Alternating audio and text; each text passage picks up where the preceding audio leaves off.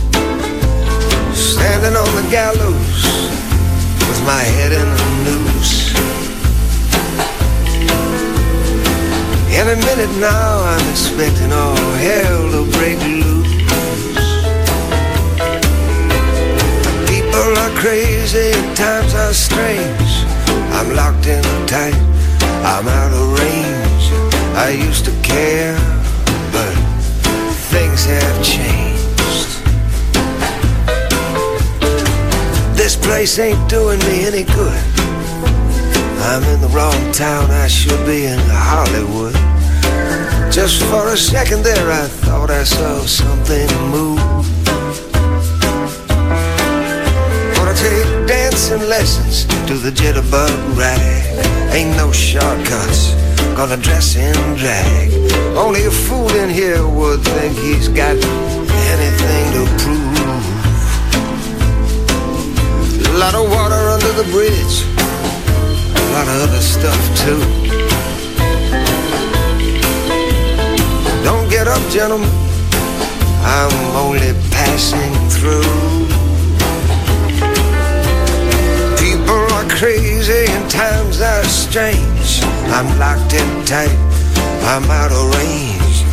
I used to care, but things have changed.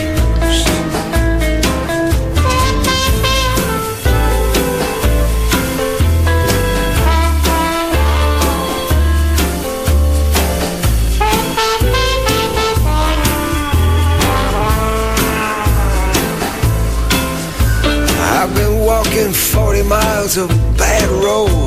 If the Bible is right, the world will explode. Been trying to get as far away from myself as I can. Some things are too hot to touch. The human mind can only stand so much. You can't win with a losing hand. I feel like falling in love with the first woman I meet. Put her in a wheelbarrow and wheel her down the street. People are crazy and times are strange. I'm locked in tight, I'm out of range. I used to care, but things have changed. Minulú literárnu reví sme vysielali zo záznamu, keďže koniec apríla a začiatok mája som viac ako čítaním noviniek trávil čas na rôznych knižných veľtrhoch, najskôr v gréckom meste Solún, kde je ten veľtrh otvorený až do 10. večer, kedy je tam aj najviac ľudí a potom na Pražskom sviete knihy.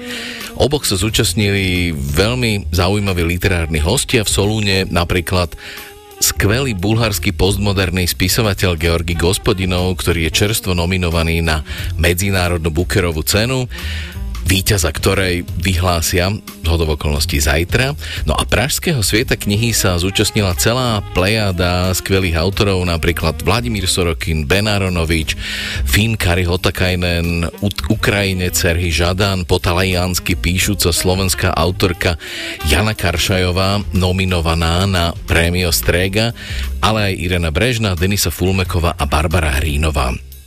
No a úplne prvým hosťom, ktorého vystúpenie som si v Prahe pozrel, bol môj obľúbený britský autor humoristickej detektívnej série Rieky Londýna Ben Aronovič. No a preto som aj z jeho druhej knihy vybral dnešnú prvú ukážku a Ben Aronovič bol rovnako vtipný ako jeho knihy. Ústrednou postavou tejto série je mladý policajt Peter Grant, keď sa zamestnal u londýnskej policie, netušil, že tu existuje zvláštne oddelenie mágie a nadprirodzených javov. V prvom dieli sa po nečakanom stretnutí s duchom stal prvým učňom inšpektora Nightingala jediného predstaviteľa tohto zvláštneho úradu. No a v druhom pokračovaní nazvanom Mesiac nad Soho strážmajster Peter Grant vyšetruje brutálnu vraždu novinára v klube Groucho. No a zároveň ho zavolajú k mŕtvole amatérskeho jazzového hudobníka Cyrusa Wilkinsa, ktorý údajne zomrel na infarkt. Lenže pri jeho tele Peter nájde stopu po mágii. Ukážku z prózy Mesiac nad Soho od Bena Áronoviča vám v preklade Olgy Kráľovičovej prečíta Vlado Kobielsky. V každej nemocnici, ktorú som navštívil, cítiť ten istý zápach, dezinfekciu, zvratky a smrteľnosť. Univerzitná nemocnica bola úplne nová, nestála ešte ani 10 rokov, ale ten pach do nej začal už pomaly prenikať. Na podiu okrem suterénu, kde boli mŕtve telá. V podzemí sa náter na stenách stále leskol čerstvosťou a svetlomodré linoleum stále vrzgalo pod nohami. Vchod do Márnice bol v polovici dlhej chodby ovešanej fotkami starej Middlesexskej nemocnice z čias, keď bol vrcholom lekárskej vedy fakt, že si lekári umývali medzi jednotlivými pacientmi ruky. Vstup strážilo dvoje uzamykateľných požiarných dverí s výstrahou nepovolaným vstup zakázaný. Stop iba pre zamestnancov Márnice. Ďalší nápis mi prikazoval stlačiť zvonček na telefóne na dverách, čo som urobil. Reproduktor niečo zaškriekal a tak som pre prípad, že to mala byť otázka, nahlásil, že som strážmajster Peter Grant a idem za doktorom Validom. Ozvalo sa ďalšie zaškriekanie. Čakal som a nakoniec mi dvere otvoril sám doktor Abdul Haq Valid, svetoznámy gastroenterológ, kryptopatológ a praktizujúci škód. Zdravím vás, Peter. Ako sa ma Leslie? Myslím, že je v poriadku.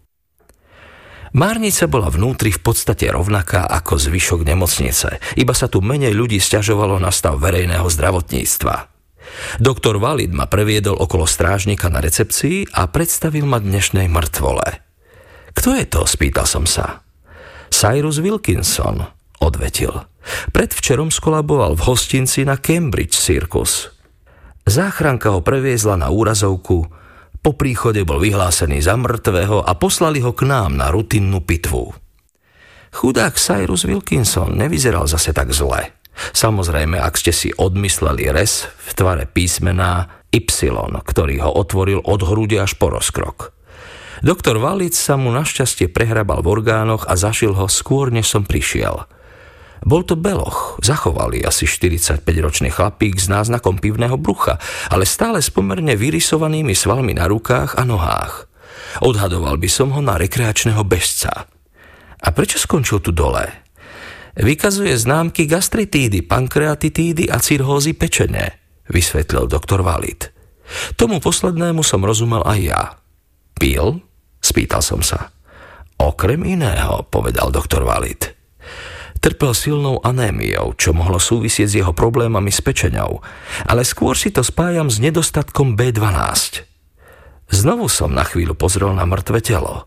Hm, má dobrý svalový tonus, poznamenal som. Kedy si býval fit, prikývol doktor Valit, no zdá sa, že v poslednom čase to s ním išlo dolu vodou. Drogy? Urobil som všetky rýchlo testy a nič. Výsledky zo vzorky vlasov dostanem až o pár dní. Aká bola príčina smrti? Zlyhanie srdca. Našiel som príznaky dilatačnej kardiomyopatie, pokračoval doktor Valid. Dochádza k nej, keď sa srdce zväčší a nedokáže riadne vykonávať svoju prácu. Ale myslím, že včera večer ho zabil akútny infarkt myokardu. To bol ďalší pojem, ktorý som spoznával zo školení v Hendone na tému čo robiť, keď sa vám vo väzbe z ničoho nič zloží podozrivý. Inak povedané, padol za obeď srdečnej príhode. Prirodzené úmrtie? Spýtal som sa. Zdánlivo áno, prisvedčil doktor Valid. Iba že on v skutočnosti nebol dosť chorý na to, aby si len tak umrel. Aj keď sa samozrejme stáva, že ľudia len tak skolabujú a umrú. Ako teda viete, že môže zaujímať práve nás? Doktor Valid potľapkal mŕtvého muža po pleci a mrkol na mňa. Aby ste to zistili, musíte podísť bližšie. K mŕtvolám sa približujem nerád, aj k takým nenápadným, ako bol Cyrus Wilkinson. A tak som doktora Valida najprv požiadal o masku s filtrom a očné chrániče. Len čo som vylúčil, že by som sa tela mohol čo len náhodou dotknúť, opatrne som sa sklonil, až som bol celkom pri jeho tvári. Vestigia sú otlačky, ktoré kúzla zanechajú na fyzických predmetoch. Veľmi sa podobajú zmyslovým vnemom, ako sú spomienky na nejakú vôňu alebo zvuk, ktorý ste niekedy počuli. Pravdepodobne niečo také pocítite stokrát za deň, ale všetko sa vám zmieša so spomienkami, snívaním s otvorenými očami a dokonca aj s vôňami, ktoré práve cítite a so zvukmi, ktoré práve počujete. Niektoré veci, napríklad kamene, nasávajú všetko, čo sa okolo nich deje, aj keď to s kúzlom nemá nič spoločné. A práve to dodáva starým domom ich charakter. Iné objekty, ako napríklad ľudské telo, uchovávajú akékoľvek vestigia len biedne. Aby niečo zanechalo otlačok na mŕtvole, na to je potrebný magický ekvivalent výbuchu granátu.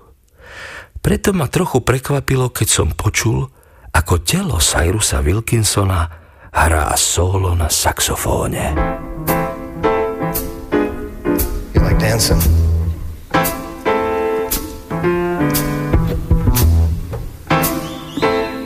Thank you. Thank you, Mom. What do you say, gents? Fly me to the moon and let me play among the stars. Let me see what spring is like on Jupiter and Mars. In other words, hold my hand. What do you say? In other words, baby, kiss me. Fill my heart with song and let me sing forevermore.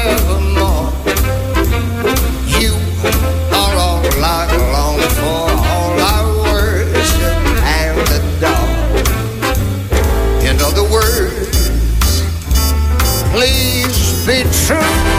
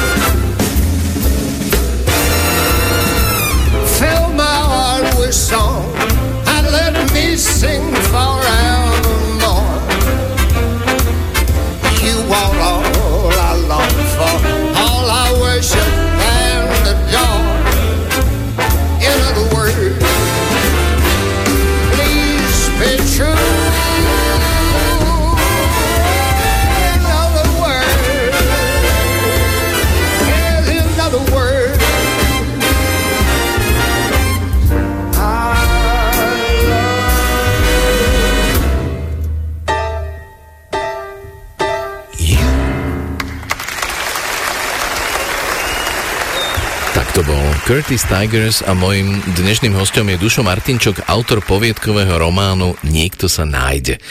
Ide o 10 navzájom prepojených próz, ktoré zjednocuje motív zanedbaného obytného domu v starom meste na Kalinovej ulici a jeho obyvateľov. Príbehy sa odohrávajú v súčasnom post-covidovom období a ich ústrednou témou je izolovanosť, za akou sa nájomníci uzatvárajú do svojich privátnych bublín. Dušo Martinčok pracuje ako právnik a prekladateľ pre súdny dvor v Luxemburgu, no dlhé roky obýval dom, o ktorom píše. Vnímal samotu a izolovanosť nájomníkov a tak založil komunitný projekt Susedia vo dvore a medzigeneračný festival Old School. Jeho debutový poviedkový román Niekto sa nájde však nie je iba sociologická štúdia a zbierka portrétov osamelých a neviditeľných ľudí. Hovorí aj o krehkom vzťahu otca a dospievajúceho syna, o rozvedených manželstvách a ochladnutých vzťahoch, o inakosti a krivdách, ktoré si v sebe nesieme po celý život. Zaujímalo ma, odkiaľ sa vzali jeho literárne postavy. No ja som mal taký projekt, ktorý sa volá Susedia na dvore a 10 rokov v Bratislavskom starom meste a ten spočíval v tom, že som organizoval také kultúrne podujatie v jednom vnútrobloku a tam sa ti premlalo desiatky ľudí, ktorí tam bývali ako vlastníci, nájomníci alebo ako nejakí hostia. A mnohí mi tak zostali v hlave, hej, mnohí sa tam objavovali častejšie. No a ja stále hovorím, že tá, tá knižka je vlastne o tom, čo mi tí ľudia hovorili, ale aj o tom, čo mi nehovorili. Ale čo som cítil, že z nich nejak plinie. Takže áno, sú tam, sú tam tí ľudia, ktorých som tam stretol. A kde sa v tebe vzala potreba prepájať ľudí žijúcich osamelo blízko seba? Ja som si tak nedávno uvedomil, neviem, či to nebolo na stretnutí s mojou psychoterapeutkou, že jeden z takých problémov, ktoré ja riešim, je, je problém nejakej také neviditeľnosti alebo, alebo nejakého takého pocitu, že, že nie som vnímaný alebo niečo, niečo v tom zmysle. A pre nás toto so mnou asi ide od detstva a snažím sa nejakým spôsobom na toto reagovať. A zdá sa mi, že aj keď stretnem iných ľudí, ktorí majú tento pocit, tak uh, chcem, aby ho nemali a preto sa mi zdá dobre, dobre vlastne vymýšľať nejaké veci, kde sa ľudia môžu stretnúť a navzájom sa vnímať, vidieť sa vo všetkých svojich farbách. Ty si mi vravel, že si introvert. Ako ide introvertnosť dokopy s takýmto veľmi exponovaným komunitným prístupom k susedom? To je taký fakt pre mňa fascinujúci paradox. Stále to nemám úplne presne pochopené ale naozaj, ja, ja som ten typ, ktorý e, najradšej trávi čas v lese, o samote, s hudbou alebo s písaním. No ale stále ma to tak nejak vystrelí, hej, na nejaké také, na nejaké buď podia, alebo na nejaké e, komunitné stretávania, ale asi, asi to bude o tom, že, že mám potrebu jednoducho e, žiť v prostredí, kde sú, kde sú také že harmonické, dynamické, zaujímavé vzťahy. A, a mám chuť preto niečo urobiť, takže vždy vyjdem z tej svojej ulity na chvíľu, urobím nejakú akože peckovú akciu a potom sa stiahnem na týždeň a liečím sa z toho. Je hlavná postava tvojej knihy Dospievajúci chlap chlapec Oliver obrazom teba samého? Tiež je to introvert, ale svoje voľné chvíle trávi čítaním na spoločnom schodisku, kde si ho tí okolo idúci susedia ale príliš nevšímajú. Hej, on je tiež introvert a najradšej si číta, ako si povedal. Ale zase zaujímavé je, že kde si číta, je, že ako, presne ako si povedal, že mohol by sa kľudne skryť uh, na terasu toho, z toho ich duplexu ale on si vyberie jednoducho to, to schodisko, teda miesto, kde všetci prechádzajú, ten vlastne ako keby poloverejný až verejný priestor, kde nevyhnutne dochádza k nejakým interakciám a zdá sa, že to potrebuje a zdá sa, že má aj chuť um, nejak tých ľudí navzájom prepojiť. Rozprával som sa nedávno o tvojej knihe s prekladateľkou slovenskej literatúry do angličtiny, pani Juliou Sherwood a vravela, že si ju musí prečítať už len preto, že sa ten dom, ktorý opisuješ, nachádza na Kalinovej ulici. To asi nebude náhoda však? Náhoda to určite nie je. To musela byť Kalinovej ulica, lebo ja mám veľmi rád Agnešu Kalinovú, to je mama Julie Sherwood, o ktorej si teraz hovoril. A ja som sa s ňou stretol pred desiatimi rokmi v tom susedstve vlastne, kde, kde som pôsobil. Tam je totiž to aj aspekt, vydavateľstvo aspekt. A tam sme raz mali book club ku knižke Mojich 7 životov, ktorú napísala Jana Juráňová. Um, bol to vlastne kniha rozhovorov medzi Janou Juráňovou a Agnešou Kalinovou. A ja som sa tam proste zalúbil aj do Agneše Kalinovej, aj do Aspektu, aj do Jany Juráňovej, do celého tohto a zostalo to vo mne až doteraz a tá kniha podľa mňa je úplne že zásadná jednak pre môj život. Ja ju inak darujem vždy ľuďom, ktorí majú nejaký sviatok, už som myslím, že 20 kusov daroval takto. A mám pocit, že by si ho mali prečítať um, všetci, pretože je to krásna kniha o nás, o, o Slovensku, o jeho tienistých stránkach, o 20. storočí, a o tom, ako sa podpísalo na živote tejto zácnej ženy, ktorá inak bola, pre tých, ktorí nevedia, je to filmová kritička Hlas Slobodnej Európy.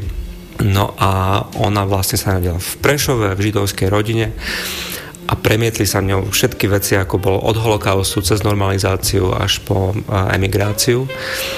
A v tej knihe Jany Juraňovej je to fascinujúco opísané. Tým, že je to, je to forma dialógu, že je to interview, tak človek si zrazu úplne veľmi, veľmi mu to proste zájde pod kožu, to, čo sa tu dialo. No a teraz späť k tej tvojej.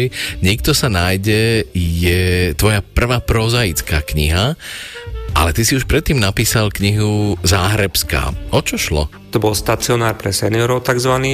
A to je jednoducho miesto, kde starší ľudia chodia tráviť deň. Je to denné, denné centrum, keď jednoducho ich blízky nemajú priestor sa o nich počas dňa starať. No a my sme ten stacionár mali v tom dvore, o ktorom som hovoril aj v tom, v tom vnútrobloku. No a spriatelili sme sa s tými ľuďmi nejak, hej, že to bolo, najprv sme mali taký pocit, že, že asi že či to je vôbec vhodné, ale potom sme naše vlastné nejaké predsudky voči starobe, voči tomu, ako by mala fungovať, prebiehať a čo vlastne starší ľudia potrebujú, nepotrebujú, tak sme to nakoniec prekonali a, a zač- vznikli tam jednoducho také pevné priateľstva. No ale ako každý príbeh, tak aj ten má svoj akože moment um, takého nejakého napätia. Tam prišlo vlastne k tomu, že to centrum išli zrušiť, uh, staré mesto. Nože a tam vlastne potom vznikla taká dráma, že my sme to začali bojovať spolu s tými staršími ľuďmi a o tom sme potom napísali knihu o tom boji, lebo nám to prišlo veľmi zaujímavé, že zrazu tí seniori a seniorky neboli len nejakými ako príjimateľmi rozhodnutia nejakého úradu alebo nejakého mocenského aparátu, ale postavili sa proti tomu rozhodnutiu. Povedali, nie, my tu chceme zostať, toto je, naš, toto je pre nás dôležité miesto, prosíme, zachovajte ho. Takže to bolo pre mňa fascinujúce a nie niečo, čo sa ne, nevyhnutne asociuje so starobou. Hej, že vlastne tam tá ako taká nejaká aktivita alebo nejaká revolta to nie je niečo, čo, čo ti napadne, ale podľa mňa to tam je a je fajn to potom zachytiť aj v knižne. A ako si sa potom dostal k písaniu beletrie, alebo teda poviedkového románu? Akú si mal ambíciu? To, ako som spomínal, že som organizoval tie komunitné podujatia v tom vnútrobloku, tak to bolo tak, že mnou prešlo strašne veľa príbehov, ľudí, pocitov, hej, zároveň som mal, tým, že som bol taký nejaký element, ktorý ako keby spájal, som mal takú privilegovanú pozíciu, že, ma, že som mal akože vstup k ním, hej, že jednak k ním ako k ľuďom, ale aj do ich bytov. Um, a, a tak sa veľa toho vo mne nahromadilo a vedel som, že toto musí byť nejakým spôsobom tiež zachytené. Tak som uvažoval, že či urobíme niečo také, ako bola Záhrebská, teda niečo také reportážne možno. A potom sa mi zdalo, že nie, že, že chcem viac, viac skúmať tie pocity, ktoré s tým súviseli, tie veci, ktoré sú tak za záclonou, ktoré sú možno trošku skryté, ale ja ich tam jednoducho veľmi e, reálne cítim a, a, a vnímam, tak som si povedal, že to musí byť, musí byť fikcia. No a, a tak toto vzniklo a mal som vyslovene chuť urobiť to, nejak to poskladať. A, no a tam bol, tam bol kľúčový moment pre mňa v tej tvorbe stretnutie s Elizabeth Strout a, a s jej Olive Kittredge, kde ona vlastne používa túto formu takého poviedkového románu alebo cycle short story, ako sa tomu hovorí v angličtine. To sa mi hrozne páčilo, že toto je presne ono, hej, že to sú presne tie, tie byty, hej, alebo tie, tie štvorce, ktoré spolu vytvárajú nejaký, nejaký krásny celok. Tak som, tak som to vyskúšal tak. V tej tvojej knihe sa okrem témy osamelosti objavuje aj téma inakosti, napríklad sexuálnej. Bola táto téma pre teba dôležitá? Je to pre mňa zásadná téma. Ja ako muž, ktorý je gej, nemôže toto nereflektovať. Ja nemôžem to nevnímať, nemôžem to mm, neprinášať do svojich textov. Zároveň som nemal úplne chuť, aby to bola kniha iba iba o LGBTI ľuďoch. Mal som veľkú chuť tam vniesť tú, tú farebnosť, uh, ktorá naozaj jednoducho je reálna aj v našich bytovkách, v našich vnútroblokoch. Ale áno, nepopieram, že toto je pre mňa úplne že zásadná, zásadná vec. A máš ambíciu v písaní beletrie naďalej pokračovať? A ako si zareagoval na nomináciu na cenu Anna Soft Litera? No to písanie, vieš, to, to je ako fakt, že tých identít ja mám celkom dosť, hej, že, že veľa vecí, mnohým veciam sa venujem, ale toto je taká nejaká vzácnosť, na ktorú som naďabil a mimoriadne rád by som sa do tých momentov písania vracal uh, stále častejšie. Takže um, ja som vlastne túto knižku tvoril na, na ostrove Krk. Uh, som sa tak odizoloval na, na niekoľko mesiacov a už to mám zase nachystané, že už ma to čaká vlastne na, na najbližšiu jeseň a strašne sa na to teším. To, to, je, taká nejaká, to je taká paralelná realita, ktorá vzniká, keď človek tvorí a je sám a ešte k tomu je na ostrove a je pri mori, že, že je to naozaj neopísateľné, strašne vzácne a dostávaš sa jednoducho do, do takých zákutí seba samého, o ktorých sa nevedel, že existujú. a strašne sa z toho teším, takže to je, to je, to je výborné, že, že ma to zase čaká. No a pokiaľ ide o ten Anasov, na ktorý sa pýtal, tak to je stále taký moment, že že som si na to nezvykol, že si hovorím, že to fakt, to myslíte fakt vážne? Dobre, že to je, je, to, je, to, je to skvelý pocit, veľmi sa z toho teším a, a že v takejto partičke môžem byť a že sa s tými dokonca stretnem s tými ľuďmi, vieš, ktorých akože obdivujem ako čitateľ a niektorých roky, tak to je, to je, to je výborné naozaj.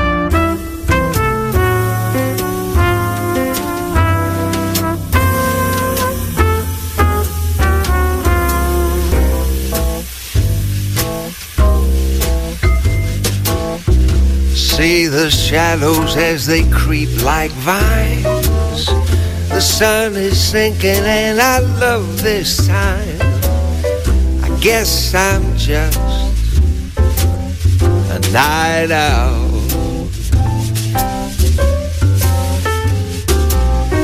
The stars are winking and the hillside glows.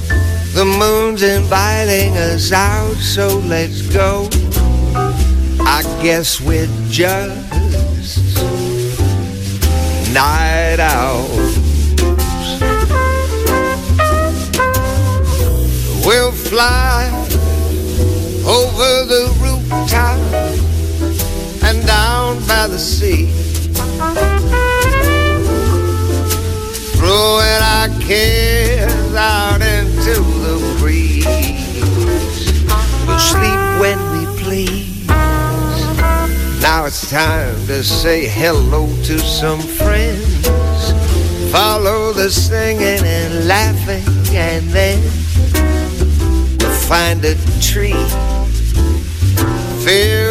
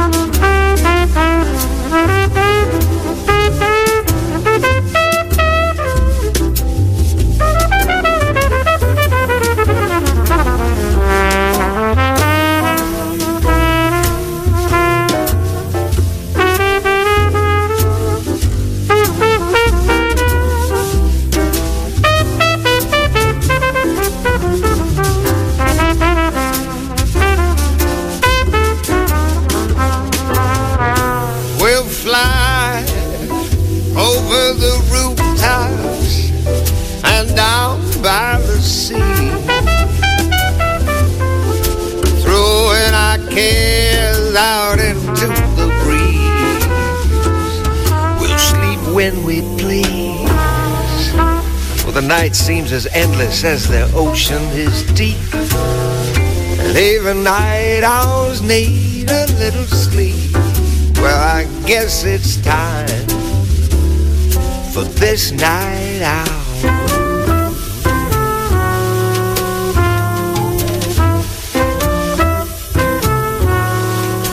This night out.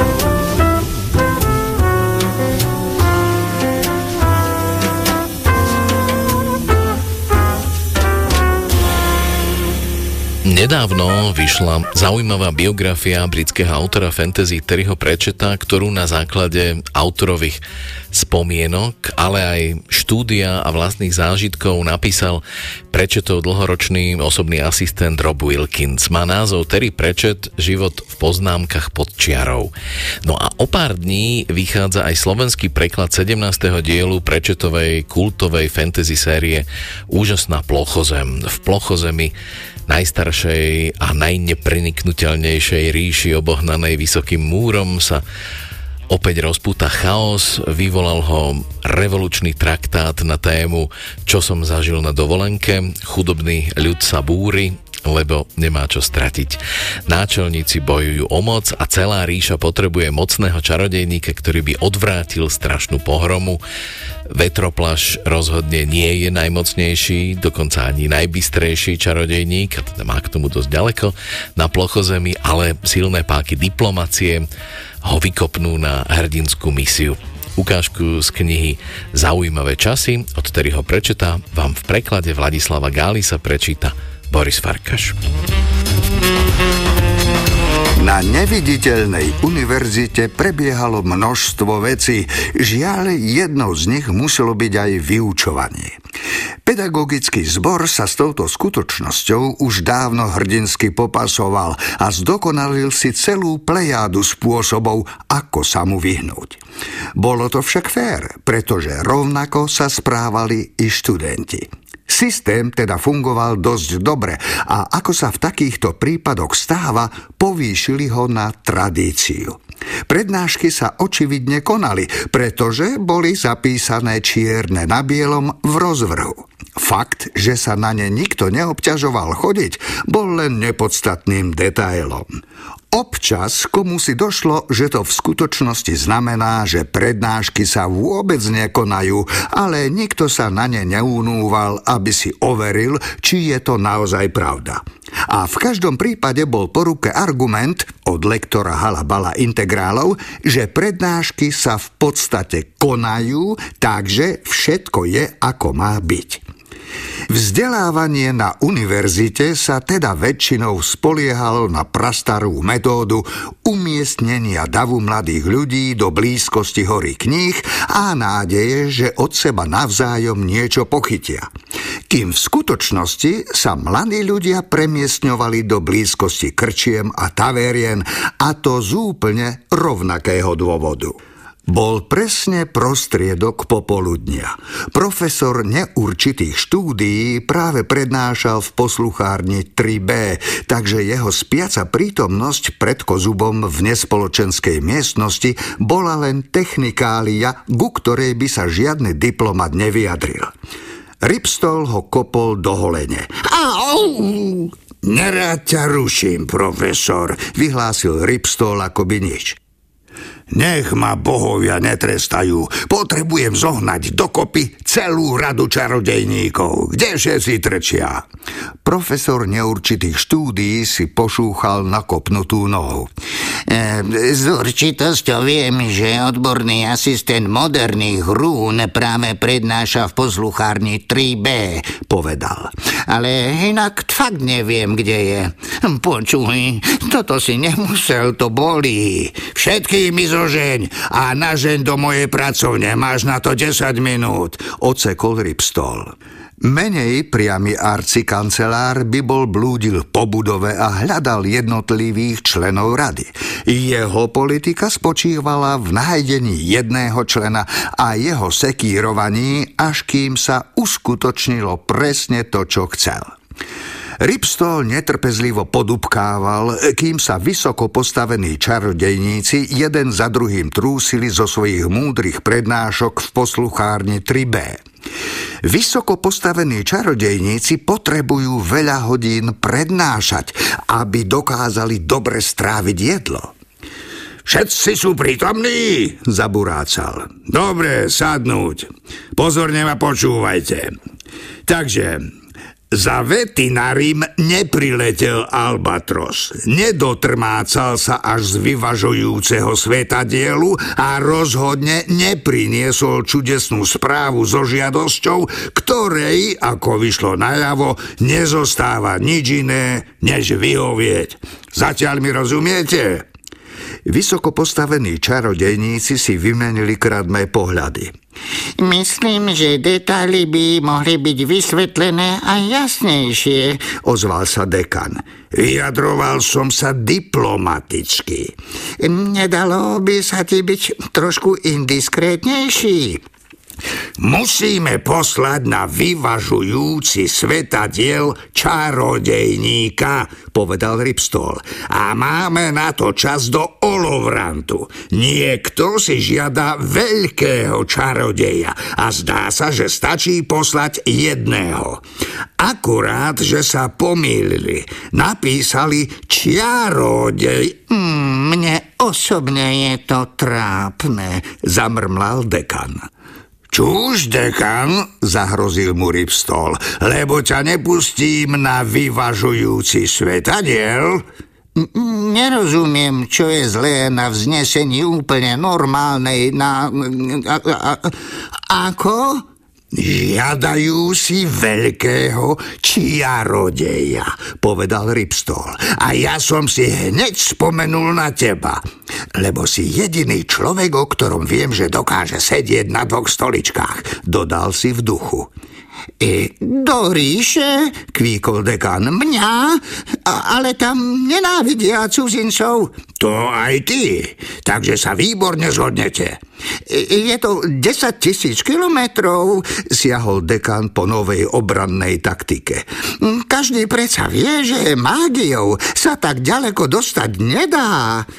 No, len tak mimochodom, dá sa to. Aspoň myslím. Ozval sa hlas z druhého konca stola.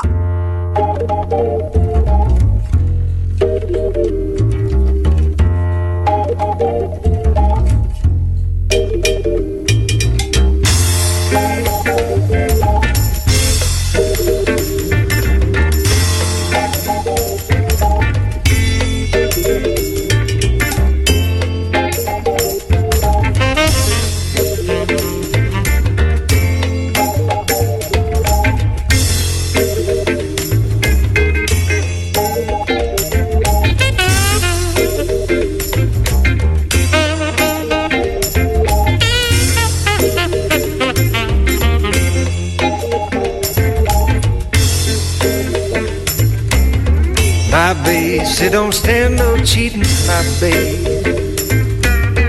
Oh yeah, she don't stand no cheating on my babe. Oh yeah, she don't stand no cheating. She don't stand none of that midnight creeping with my babe. Sweet little baby, that's my baby. My babe, I know she love me, my babe. Oh yeah, I know she love Oh, now, my. I know she love me. She don't do nothing but kiss and hug me, my baby. Sweet little baby, that's my baby. Oh yeah.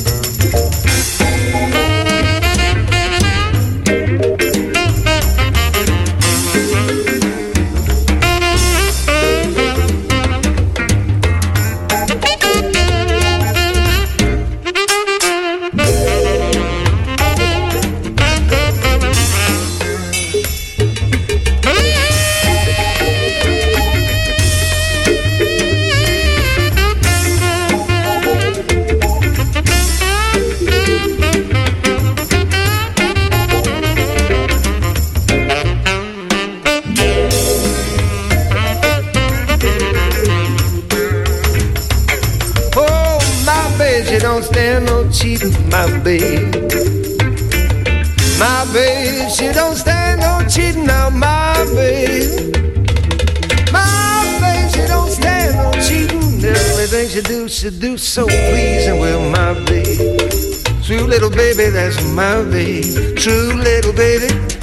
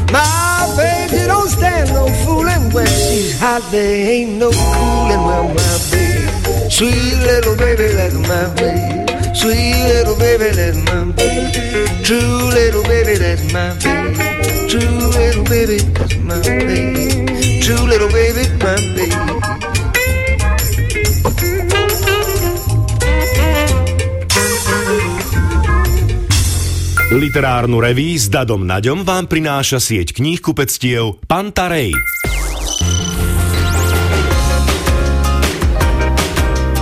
Rádio Slovensko, svet hudby. Historky z nahrávacích štúdií, zaujímavosti o interpretoch a piesne s príbehom. Hudobník, spevák a producent Laco Lučenič vás pozýva na veľkú jazdu svojim svetom hudby. Počúvajte zajtra o 23. Rádio Slovensko.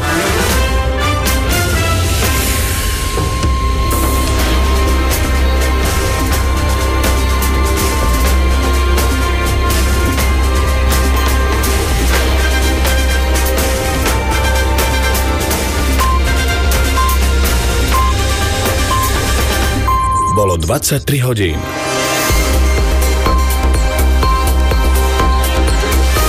Správy RTVS. Strana za ľudí trvá na výstavbe nemocnice v Martine. Smer SD hovorí o neschopnosti predchádzajúcej vlády. V Izraeli už 20. týždeň po sebe protestujú proti justičnej reforme. Zajtra jasno až polooblačnosť, teplotou do 28 stupňov. Pri nočných správach vás víta Zuzana Kejmarová. Šéfka strany za ľudí Veronika Remišová je sklamaná z vyjadrenia nového premiéra Ľudovita Ódora, že treba zrušiť stavbu nemocnice v Martine. V diskusnej relácii Rádia Slovensko sobotné dialógy podotkla, že Sever Slovenska potrebuje špičkovú nemocnicu a nie je správne, aby sa práce na nej teraz zastavili. Pokiaľ dobre viem, tak e, verejné obstarávanie neprihlásil sa do ňoho nikto, ale je potrebné, aby nová vláda v Bruseli zmenila nastavenie a benchmarky plánu obnovy. Predseda strany Smer SD Robert Fico hovorí o neschopnosti predchádzajúcej vlády. Do roku 2026 tie peniaze sa musia minúť a vy tu rozprávate, že treba zmeniť plán obnovy, lebo ste ho zle pripravili. Samozrejme, že je výsmechom, ak sa prihlási nikto do verejného obstarávania ohľadne stavebných prác, lebo podmienky boli nastavené, takže sa to jednoducho nedalo postaviť za toto obdobie. Ešte tam aj hrozila pokuta 25 alebo 30 miliónov eur, ak by nebola splnená lehota. Zástupcovia nezávislých divadiel kritizujú Fond na podporu umenia, že neposkytol dotácie renomovaným divadlám, ktoré majú za sebou výsledky. Ide o divadla Stoka, z Pasáže, Pôtoň a Skrat. Podľa Michala Ditého z divadla Pôtoň je čas reagovať, aby sa už nestalo, že dobré projekty peniaze nedostanú. Prvýkrát v histórii od nejakého dotačného systému sa udialo, že v rámci jednej výzvy na tvorbu divadelných inscenácií neboli podporené štyri významné subjekty nezriadované divadla.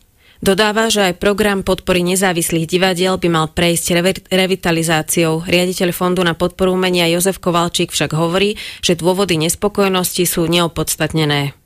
Každý, kto sa uchádza o podporu, musí počítať aj s tým, že ju niekedy nedostane. S tým, že samozrejme požadovať od fondu, aby tu urobil nejakú špeciálnu skupinu ľudí, ktorí by mali a priorne dostávať podporu, je pre nás nepriateľné. Podnetmi štatutárov nezávislých divadiel sa zaoberal aj parlamentný výbor pre kultúru a média. Jeho členovia sa zhodli, že riešením je navýšiť rozpočet pre fondy. 10 tisíce Izraelcov už 20. týždeň po sebe vyšli do ulic, aby vyjadrili svoj nesúhlas proti súdnej reforme navrhovanej pravicovou koalíciou premiéra Netanyahu. Na hlavnom proteste v Tel Avive sa stretlo približne 135 tisíc ľudí. Tohto týždňové protesty boli tiež namierené proti plánovanému novému prerozdeľovaniu štátnych financií. Organizátori demonstrácií obvinili vládu z drancovania štátnej pokladne. Záverečnom nadstavbovom kole futbalovej Fortuna ligy prehrali Zlaté Moravce v Michalovciach 0-1 a musia zabojovať v baráži o záchranu proti druholigovému Prešovu. Michalovce si udržali príslušnosť Gelite. Útočník Matúš Marcin.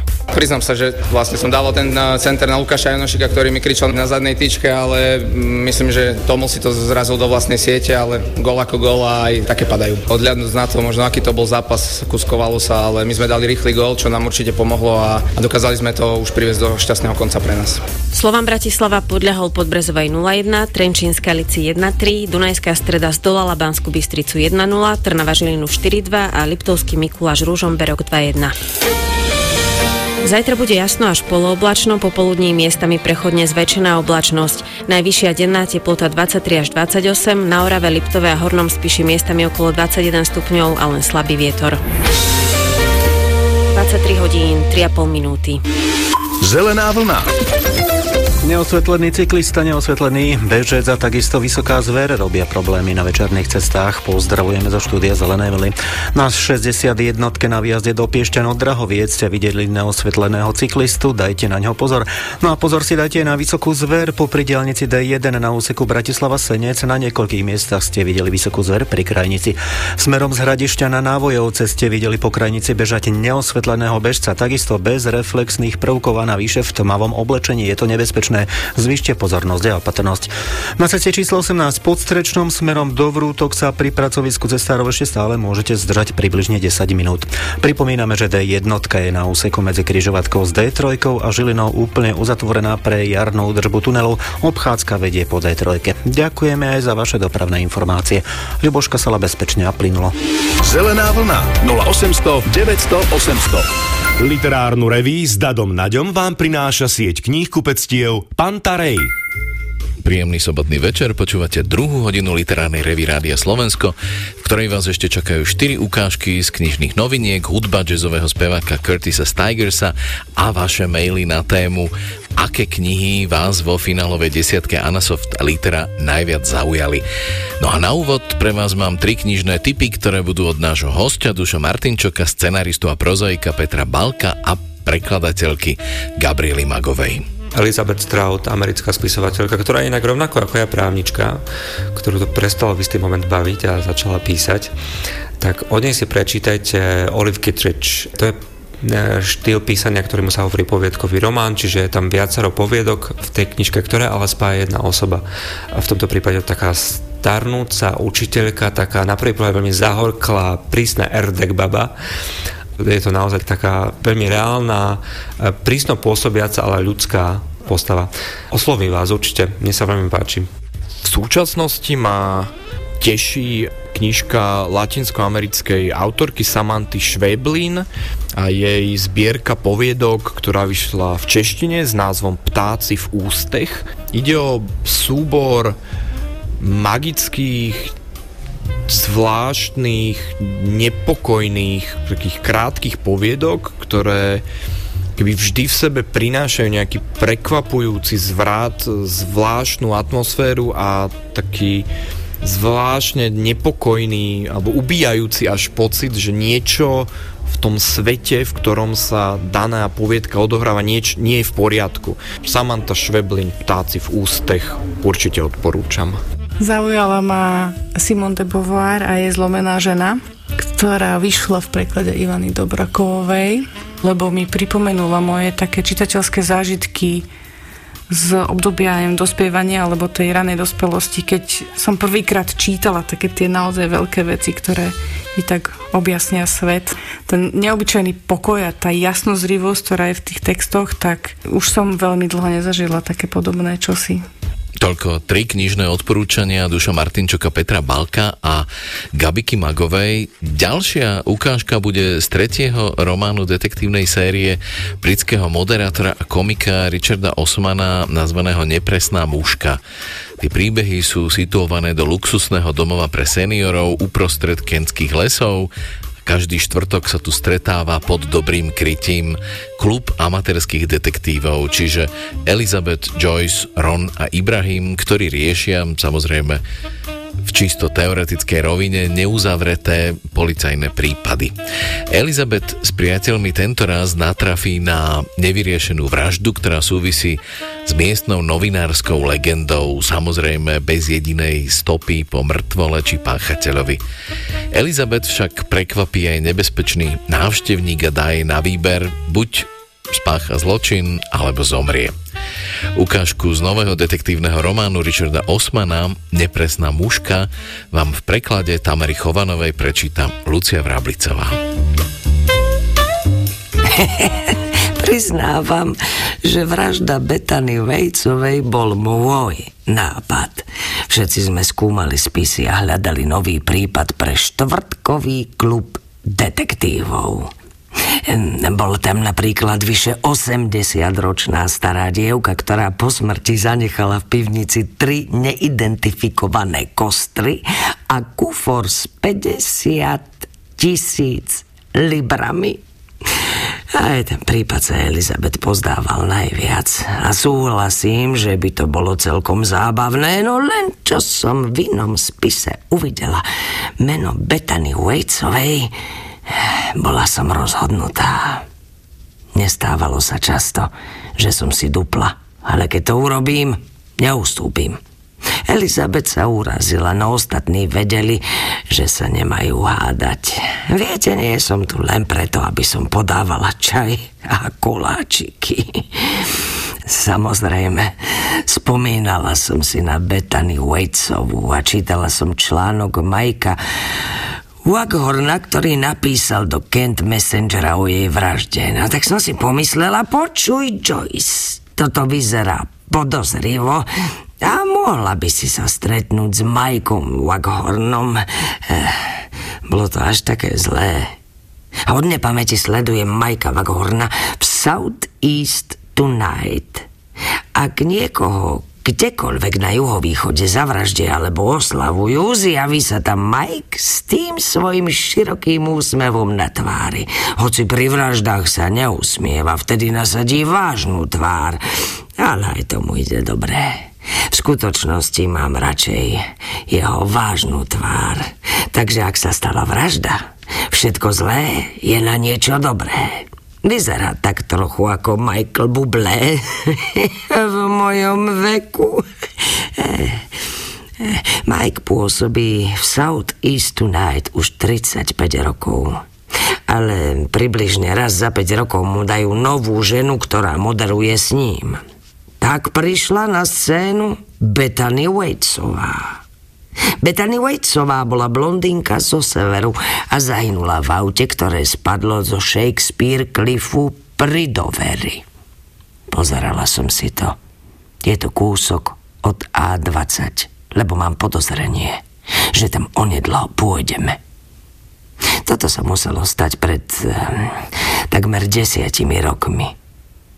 Mysleli by ste si, že to bola samovražda? Chápete? Útesy, autá, neviem čo ešte, ale bolo tam aj čosi iné. Krátko predtým videli v jej aute ešte niekoho iného. V mobile mala dvojzmyselné SMS-ky. Takže voda bola kalná. Polícia to označila ako vraždu. A keď sme si prezerali ich spisy, boli sme naklonení súhlasiť. V tom čase to v týchto končinách bola veľká udalosť. V Kente sa toho neudeje veľa, tak si viete predstaviť. Na jej počesť vysielali špeciálny program. A pamätám sa, že Mike plakal a Fiona Clemensová ho pri vysielaní objala okolo pliec. Fiona bola vtedy jeho nová spolumoderátorka. Fiona Clemensová je teraz veľmi slávna a mnohí si neuvedomujú, že začínala v South East Tonight.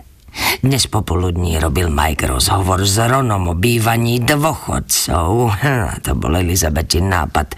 Požiadala ma, aby som poslala mail jednému z dramaturgov.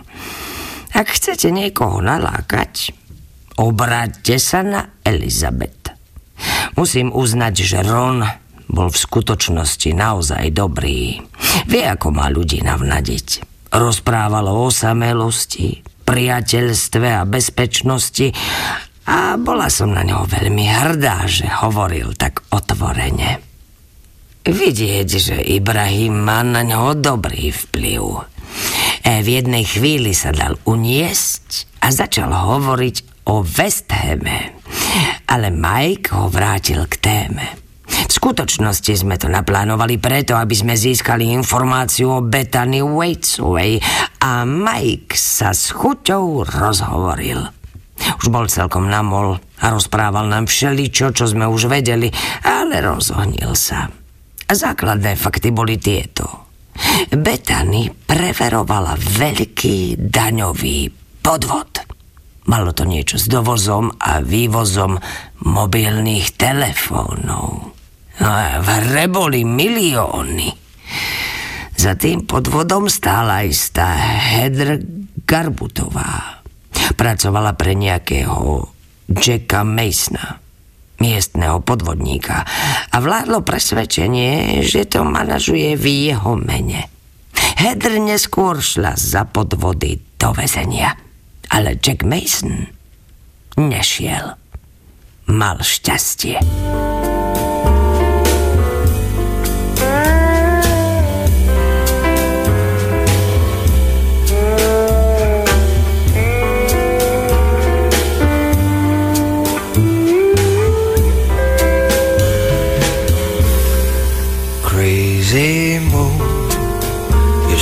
Just like there's nothing wrong. Crazy moon, don't you know my baby's gone? Well, I told her she could leave or change her tune. Crazy me, crazy moon, crazy moon. Don't you know that she's not there? Crazy moon, can't you see that I still care? And I'm going to need to hold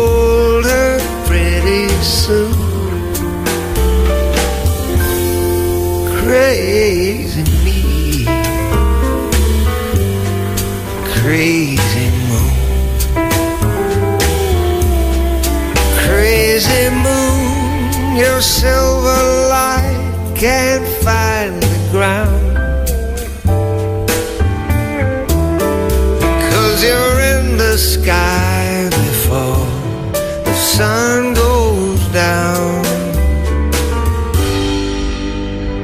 And we'll waste another lonely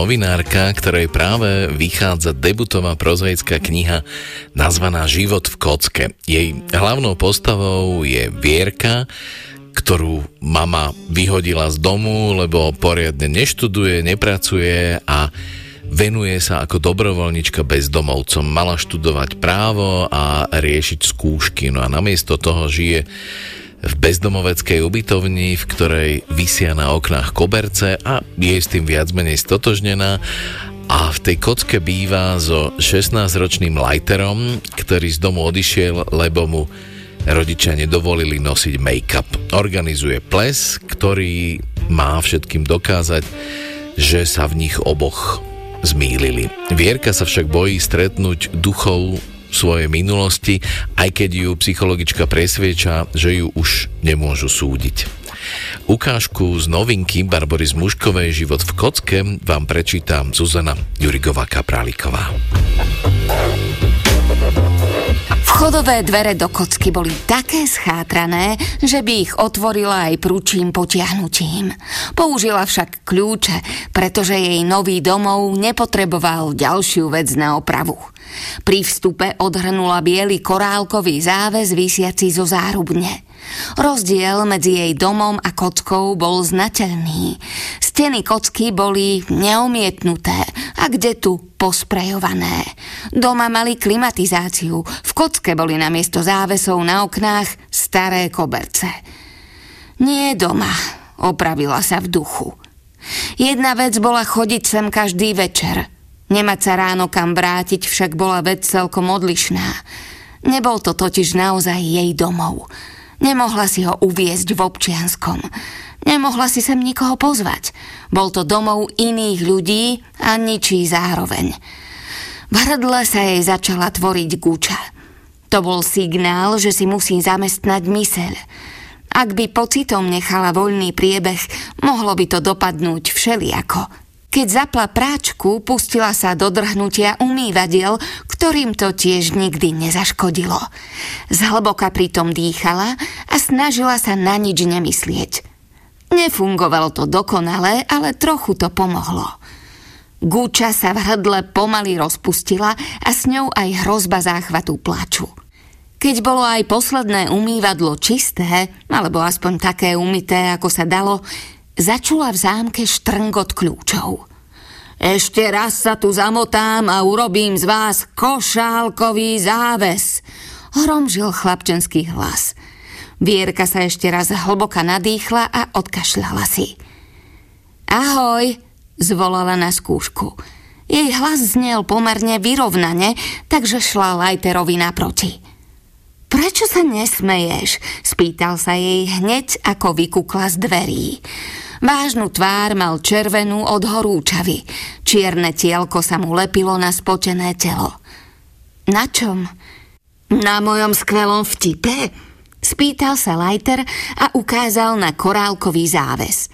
Povedal som, že z nich urobím košálkový záves, lebo to budú korálky v koši. Vierka sa pousmiala. Tak, tri body z desiatich povedala a úsmev preňho ešte rozšírila. Ale keďže vtipkuješ so závesom, možno by som ťa nemala súdiť. Lajter teatrálne prevrátil oči. Záväz mlčí a mlčanie je zlato, takže medaila pre Slovensko. Ale tušil som, že tu nie som sám, povedal a ukázal na jej topánky odložené na poličke. Čo tu robíš tak skoro? Spýtal sa, teraz už vážne. Vierka cítila, ako sa jej inštinktívne zaťali peste a nechty sa opierajú o meso dlaní, ale zatiaľ ich nezaborila. Lajter sa na jej dlane zadíval hneď, ako to urobila, preto prsty zase vystrela. Mama ma vyhodila z domu. Teraz sme na tom rovnako. Vierka sa chystala urobiť to isté, čo Lajter v ten upršaný februárový večer, keď sa zjavil na prahu kocky, premočený do nitky, s očnými linkami roztečenými po lícach. Nepremýšľala veľmi nad tým, ako to urobí. O pár hodín príde Roman, majiteľ a prevádzkovateľ kocky a jednoducho sa ho spýta. On buď povie áno, alebo nie – nad tým, čo by sa stalo, ak by povedal nie, sa nechystala uvažovať. Mala pocit, že sa podvedome pripravovala na túto konverzáciu celý rok. Možno predsa kde si vnútri tušila, že sa to inak skončiť nemôže. Lajter sa zatváril ustarostene. Otvoril dvere do svojej izby a mávol dnu. Mi casa es su casa, povedal a Vierka ho nasledovala. Sadla si na biely koberec a poobzerala sa vôkol. Izba bola malá, zmestil sa do nej len rozkladací gauč, šatník a malý stolík so zrkadlom. Prečo to urobila? Spýtal sa, kým si do plastového košíka vkladal fľaštičky, ktoré sa chystal použiť v sprche. Prečo ťa vyhodila? Vierka sa snažila spomenúť na mamine slová čo najpresnejšie.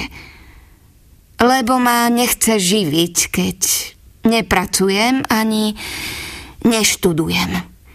To, že sa nemá hrať na obeď, mu nezopakovala. O zlých veciach sa dalo hovoriť, ale o tých najhorších nie. Lajter prikývol. Nie je možné, že sa ťa len snaží nakopnúť späť do normálneho života? Vierka pokrčila plecami. Znela nahnevanie. Lajter sa stále prehrabával fľaštičkami, ale Vierka tušila, že už našiel všetko, čo potreboval. V poličke v rohu sú uteráky, ktoré som potiahol rodičom. Prehovoril nakoniec, ukazujúc na drevotrieskovú latku držiacu na dvoch klincoch. Ale teda nie sme na tom rovnako, dodal.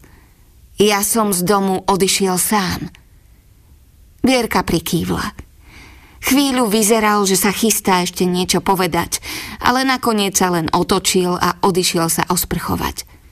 Guláš dovarili práve vtedy, keď v zámke zaštrngali kľúče. Lajter sa pozrel na Vierku. Mám odísť?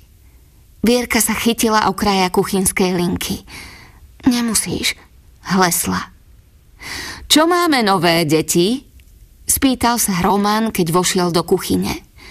Vždy sa s nimi takto zvítal a zamieril priamo k hrncom, kde si nabral porciu do plechovej misky. Vierka počkala, kým si sadne za stôl a potom si k nemu prisadla. Slová z nej nevyšli hneď. Musela si ich niekoľkokrát v duchu nacvičiť, kým nabrala odvahu. Myslíš, že by som tu mohla bývať? Tak ako Lajter? Dostala nakoniec zo seba. Román položil lyžicu na stôl s hlasným buchnutím. Náhly pohyb ju vyľakal, ale snažila sa to nedať najavo. Do pekla. Nevrav mi, že aj teba vyhodili z domu. Prikývla. Títo vaši rodičia. Prečo? Vierka sa nadýchla a snažila sa vymyslieť, kde začať. Ani ostatní obyvatelia kocky nemali len jeden dôvod, prečo boli bez domova. Najskôr ich vyhodili z práce, potom im vypovedali nájomnú zmluvu. Nasťahovali sa naspäť k rodičom, ktorí to po pár rokoch nevydržali. Potom z gauča na gauč. Niektorí obývali auto, kým im ho niekto neukradol. A ak mohli spávať každú noc v kocke, boli skutočne bezdomova? Tá hranica bola buď nikde, alebo hoci kde, kde ju nakreslili. Vierka si vzdychla a pomyslela si, že aj keď sa zdá, že jej hranica je zakreslená v dnešku, pravdepodobne sa ťahá už od toho augusta. Rád by som znovu pripomenul, že mňa nikto z domu nevyhodil. Vložil sa do rozhovoru Lajter. Roman naň ho zazrel – bol o hlavu vyšší, potetovaný prakticky všade, od krku až po pety a mal nepríjemný zvyk každú vetu intonovať ako urážku. Keď za ním šla prvýkrát s otázkou, či by sa v kocke nezišla dobrovoľnícka práca, párkrát sa zakoktala od nervozity. Rozhodla sa teda predostrieť mu len najpriamejší dôvod jej súčasnej situácie – Máme sa nepáči, že nechodím do školy a nikde nepracujem, odpovedala. A to, že tu drieš celé noci, že pomáhaš ľuďom, To má úplne v paži, že robíš oveľa prospešnejšiu prácu, než keby si sedela za pokladnicou v Lídli? Roman už zase kričal, ale bolo iba málo konverzácií, v ktorých nekričal. Lajter ho na to zvykol upozorňovať, ale teraz to nechal tak. Neboli to otázky, na ktoré by mala Vierka odpoveď. Zostala teda ticho. Roman zodvihol lyžicu a pokračoval v jedení. Jasné, že tu môžeš zostať, povedal miske s gulášom. Vlastnú izbu pre teba nemám. Budeš musieť spať s lajterom na gauči. S tým asi nebudeš mať problém, keďže je teplejší ako radiátor. Lajter na ňo okato žmurkol a kútiky Romanových úst sa takmer neviditeľne dvihli. Vierka teda nabrala misku sebe aj Lajterovi a keď všetci traja dojedli, bol čas privítať návštevníkov. Roman šiel k dverám a oni dvaja zaujali svoje miesta pri hrncoch s polievkou. Budem rád, ak spolu strávime viac času, povedal Lajter zrazu.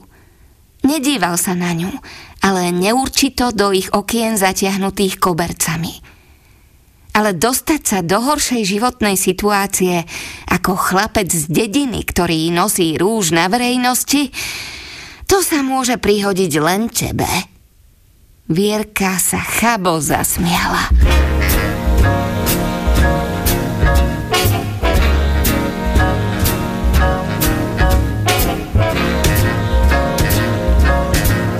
I've got you under my skin I've got you deep in the heart of me. So my heart, you're really a part of me. I've got you under my skin. I tried so not to give in I said to myself, this affair never will go so well.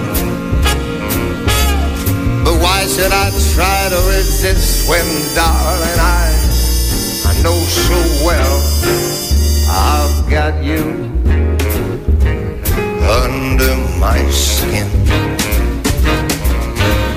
I'd sacrifice anything, come what might, for the sake of having you near In spite of a warning voice that comes in the night, repeats and repeats in my ear.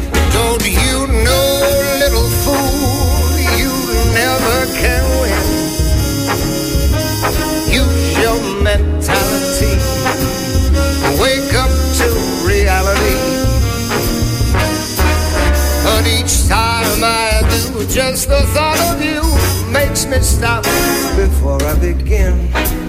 Cause I've got you under my skin.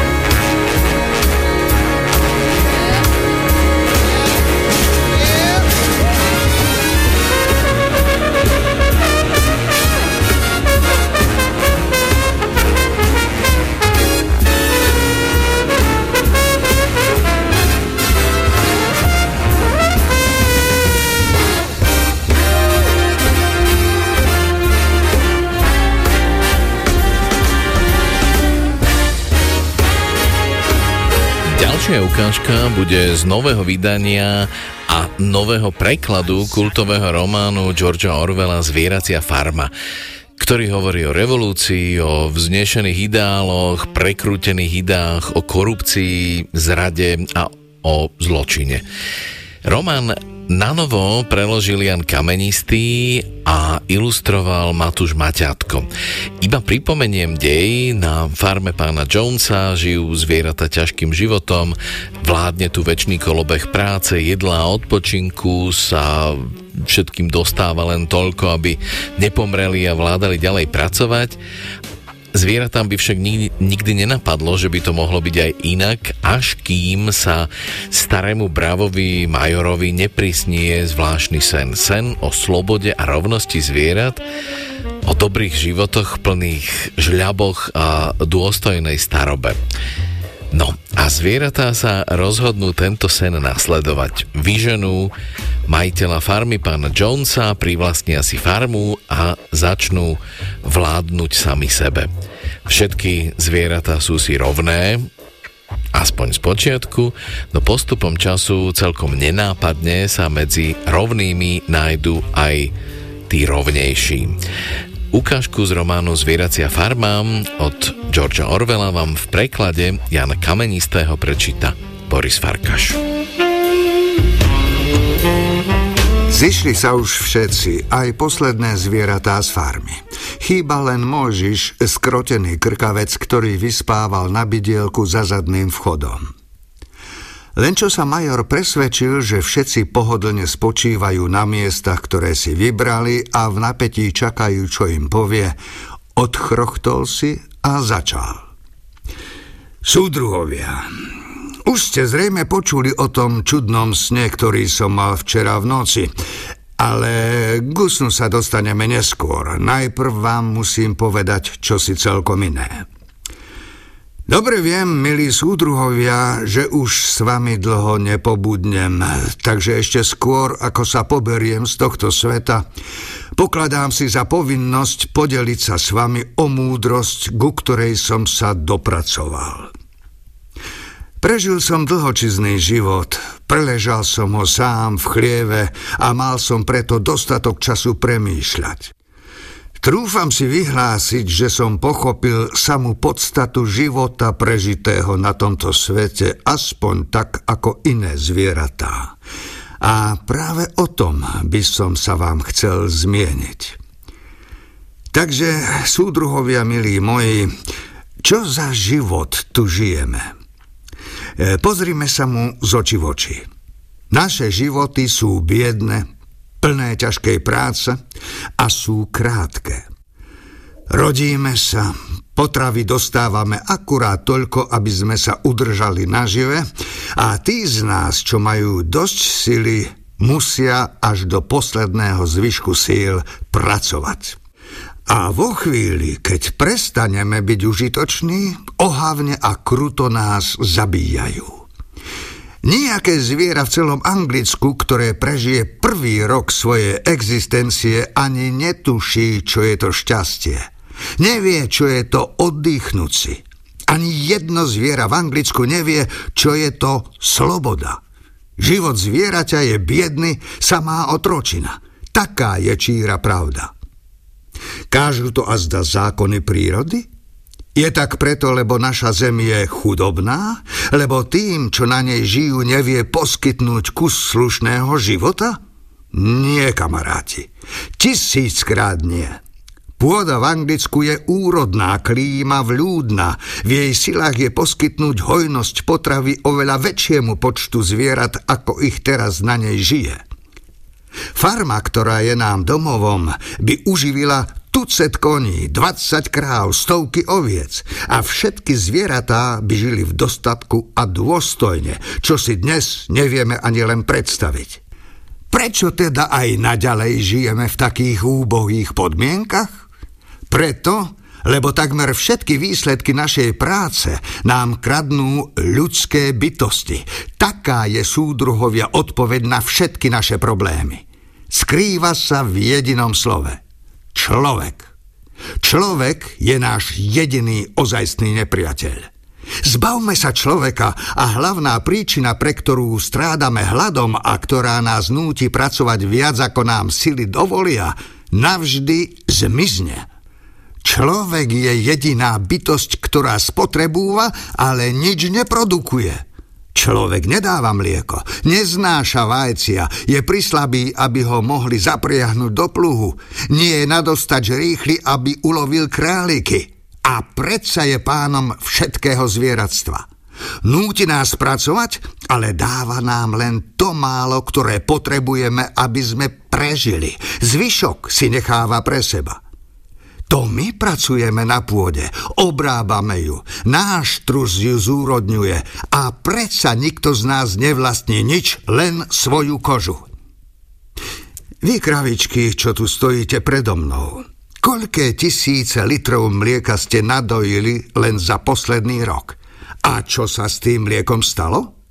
Dalo by sa z nich odchovať celé stádo statných teliec. No do poslednej kvapky sa prelialo hrdlami našich nepriateľov. A vy, sliepočky, koľko vajíčok ste za posledný rok zniesli? A z z nich sa vyliahli malé kuriatka? Všetky vajcia, tie, čo vám nepodsleli, putovali na trh, aby zarobili na Jonesa a jeho rodinu. A ty, ďatelina, kde máš tie štyri žriebetá, ktoré si vrhla a ktoré sa mohli stať potešením a oporou tvojej staroby? Všetky ešte nemali rok, predali, nikdy viac ich už neuzrieš. Čo si na oplátku za štyri ťažké pôrody a ťažkú prácu na poli dostala? Len každodenný skromný podiel žrádla a kus miesta v maštali. A ani tie mizerné životy, aké tu vedieme, nám nedovolia dožiť do prirodzeného konca. Ja sám si na svoj osud neťažkám, patrím k šťastnejším. Mám 12 rokov a splodil som približne 400 detí. Toľko trvá priemerný svinský život. Lenže žiadne zviera neunikne krutému koncu a tým je ostrý nôž. Vy, mladé prasiatka, ktoré sedíte tu predo mnou, do roka svoje životy s kvikotom završite. Všetkých nás čaká taký istý osud. Kravy, prasce, sliepky, ovce, všetkých. Dokonca ani kone a psi nečaká miernejší osud. E, teba, boxer, len čo ti masívne svalstvo ochabne a stratí silu, Jones predá mesiarovi, ten ti podreže hrdlo a meso z teba navarí psom. A vám, psíci, len čo zostarnete a vypadajú vám zuby, zakosili Jones okolo krkov motús a utopí vás v najbližšom rybníku. Nie je vám teda na slnko jasné, že všetko zlo, ktoré nás v živote stíha, má korene v ľudskej tyranii? Plody našej práce nám budú patriť len vtedy, keď sa zbavíme človeka. Už zajtra môžeme byť bohatí a slobodní. Takže, čo nám zostáva? Celý deň aj celú noc, celým telom aj dušou musíme robiť všetko, aby sme premohli ľudskú rasu. Také je posolstvo, s ktorým sa obraciam na vás, súdruhovia. Vzbúra! Ešte neviem, kedy k tej vzbure príde. Možno o týždeň, možno o sto rokov, lenže s rovnakou istotou, za akou hľadím na slamu pod sebou, viem, že skôr či neskôr zvíťazí spravodlivosť. Po celý nedlhý zvyšok svojich životov upierajte svoje zraky na tento cieľ. A nezabúdajte, posolstvo, ktoré som vám odovzdal, pošlite ďalej. Zverte ho tým, čo prídu po vás, aby aj budúce generácie pokračovali v tomto boji, aby sa byli, kým nedospejú k víťazstvu. Navyše súdruhovia, pamätajte, že za žiadnu cenu nesmiete polaviť. Nič na svete vás nesmie odradiť. Neposkytnite sluch tým, čo hlásajú, že človek a zvieratá majú spoločné záujmy, že blahobyt jedného znamená aj blahobyt druhého. To všetko sú klamstvá. Človek neslúži iným záujmom, iba svojim. Medzi nami zvieratami musí zavládnuť dokonalá jednota, bojové priateľstvo. Všetci ľudia sú naši nepriatelia, všetky zvieratá sú súdruhmi. Ešte kým hovoril, jeho reč narušil nečakaný šrabot. Z dier vyliezli štyri urastené potkany. Usadili sa na zadkoch a načúvali. V zápetí ich zočili psi a keby potkany neboli blesku rýchlo zmizli v dierach, sotva by si zachránili holé životy. Major zdvihol paprčku, aby si vynútil ticho. Súdruhovia, ozval sa. Ešte na jednom sa musíme dohodnúť. Sú divé zvery, ako napríklad potkany či králiky, naši priatelia alebo nepriatelia. Hlasujme.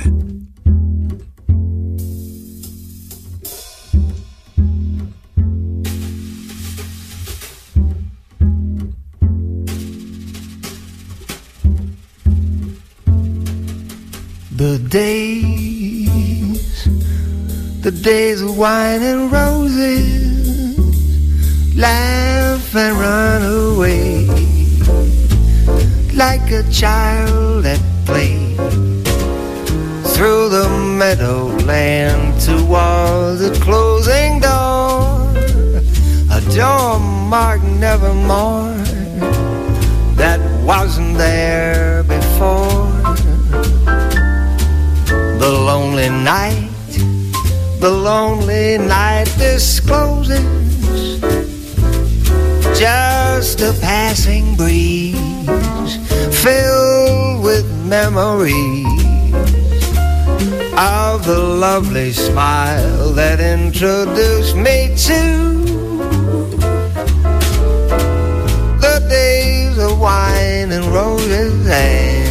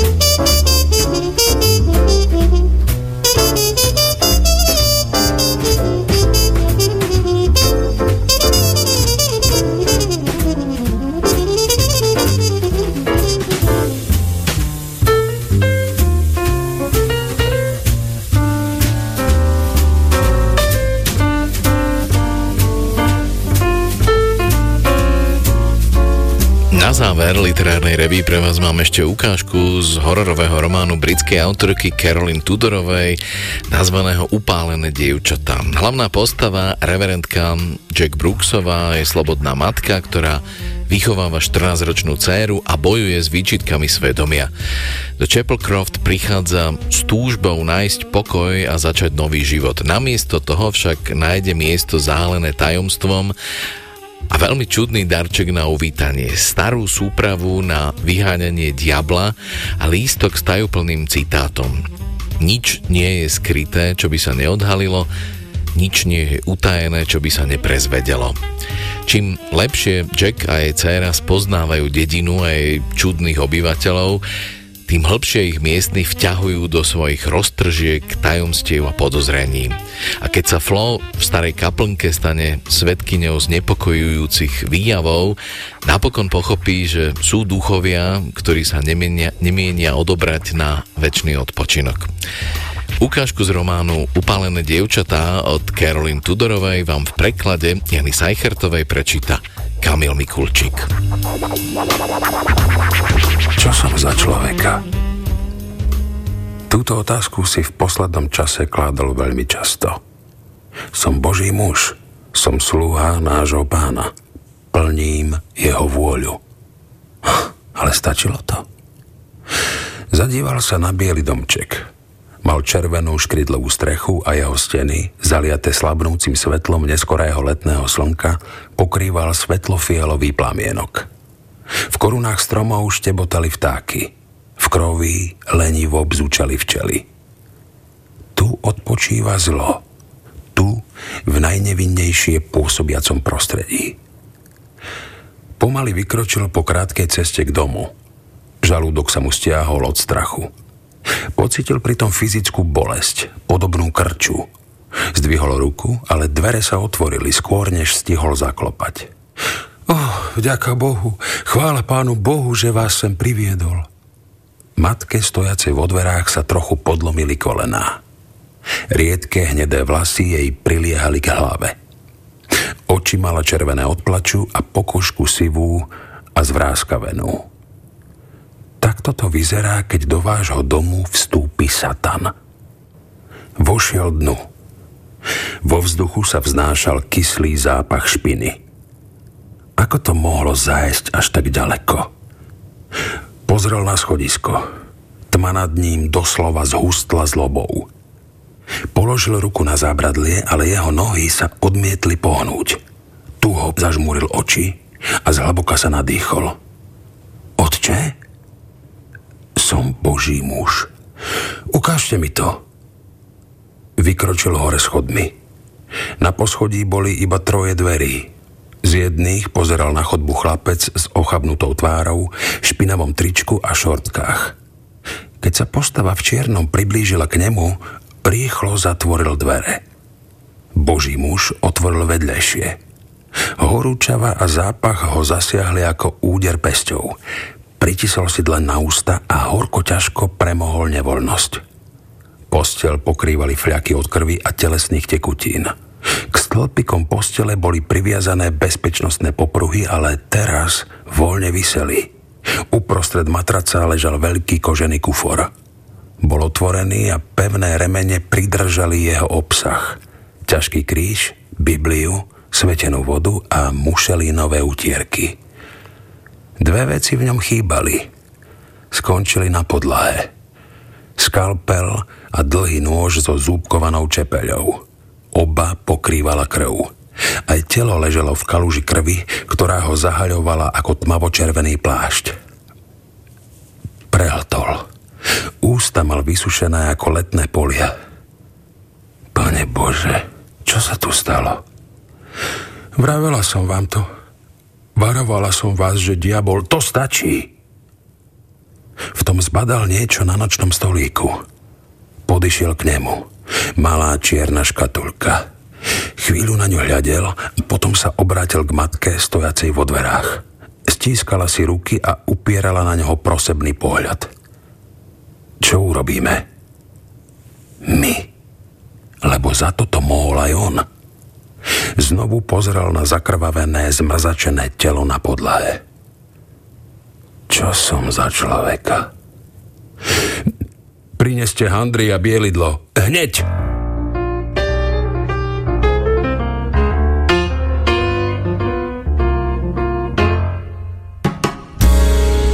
They used to know me at the track But I quit the habit and I ain't been back I'm watching little babies crawl How could a man take such a fall?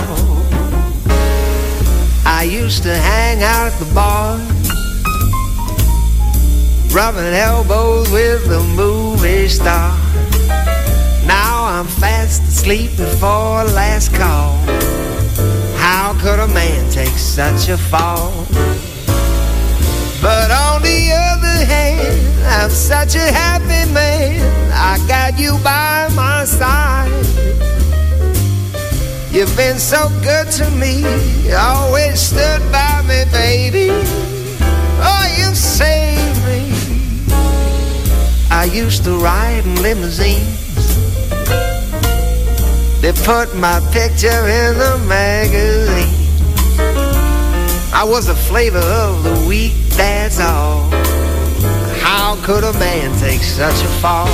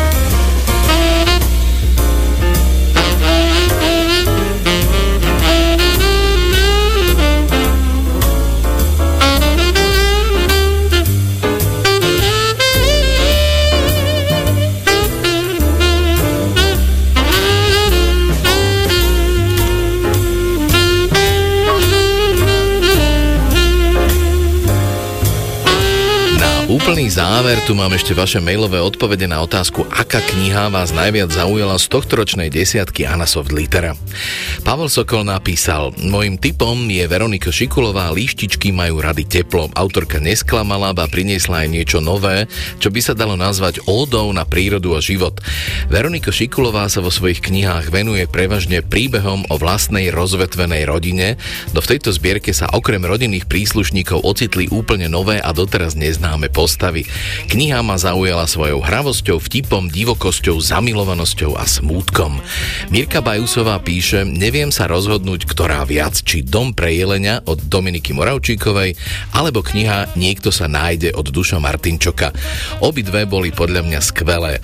Napriek tomu, že autori vo svojich textoch uchopili diametrálne odlišné témy a dej sa odohráva v rôznom čase a prostredí, obe ma veľmi zaujali. Zrejme preto, že s istými prvkami z obidvoch kníh sa dokážem pomerne dobre identifikovať. Ako jedináčik s nosom väčšine zaboreným v knihách som vyrastala medzi dospelými a oveľa viac času som trávila so starým otcom a jeho rovesníkmi ako s tými svojimi. Preto mi je sympatická hlavná postava z knihy Duša Martinčoka, Oliver. A ešte som aj prekladateľka ako jedna z vedľajších postáv, Zoja. Iveta Moravčíková napísala Vanasov Litera 2023 ma najviac zaujala kniha Krajina Matiek od Slávky Liptákovej. Najmä príbeh troch generácií jednej rodiny a to, ako sa prelínajú ich životy. Ladislav Ferenc napísal Vždy rád siahnem po knihe s mafiánskou tématikou. Niektoré boli dobré, iné slabšie, preto som sa začítal do recenzií na knihu Mafiánske balady od Dušana Taragela. Zaujala ma a pôjdem si ju kúpiť. Tak týmto poslucháčom posielame knižné ceny a 20 eurovú poukážku tentoraz získava William Chladek, ktorý nám poslal takúto odpoveď. Mňa osobne zaujala kniha Dom pre jelenia od Dominiky Moravčíkovej. Považujem ju za absolútne úžasnú a pravdu povediac rídzo Slovensku. Tie príbehy sú autentické, je tam pekne opísaná príroda, úžasné čarovné prostredie a v každom príbehu cítiť ducha tej doby a magickú atmosféru. Je to vlastne odkaz predkov, pokora pred Bohom a veľká bázeň v súžití s prírodou. Za všetky vaše maily ďakujeme, ceny čím skôr odošleme a mám pre vás samozrejme aj ďalšiu súťažnú korešpondenčnú úlohu. Napíšte nám dielo, ktorého českého autora vás v poslednom čase zaujalo a prečo. Čiže úloha zameraná na českých autorov, napíšte nám dielo, ktorého českého autora vás v poslednom čase zaujalo a prečo svoje maily posielajte na adresu literárna rozhlas.sk a hráte opäť o knižné ceny a 20 eurovú poukážku od siete knihkupectiev Pantarej. A to je z dnešnej literárnej reví všetko. Peknú nedeľu vám prajú Marcel Hostovecký a Dadonať. Do počutia opäť o dva týždne.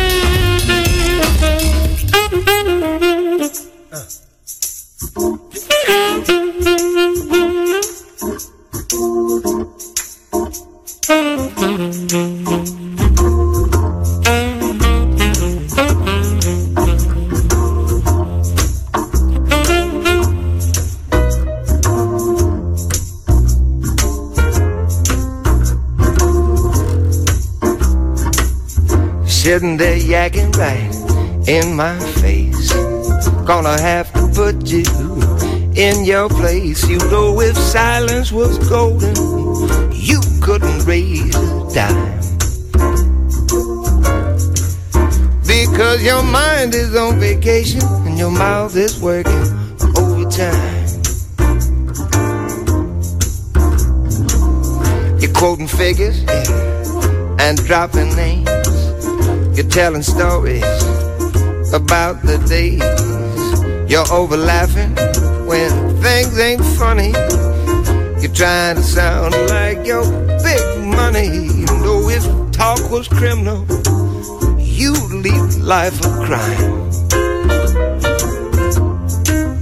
Because your mind is on vacation and your mouth is working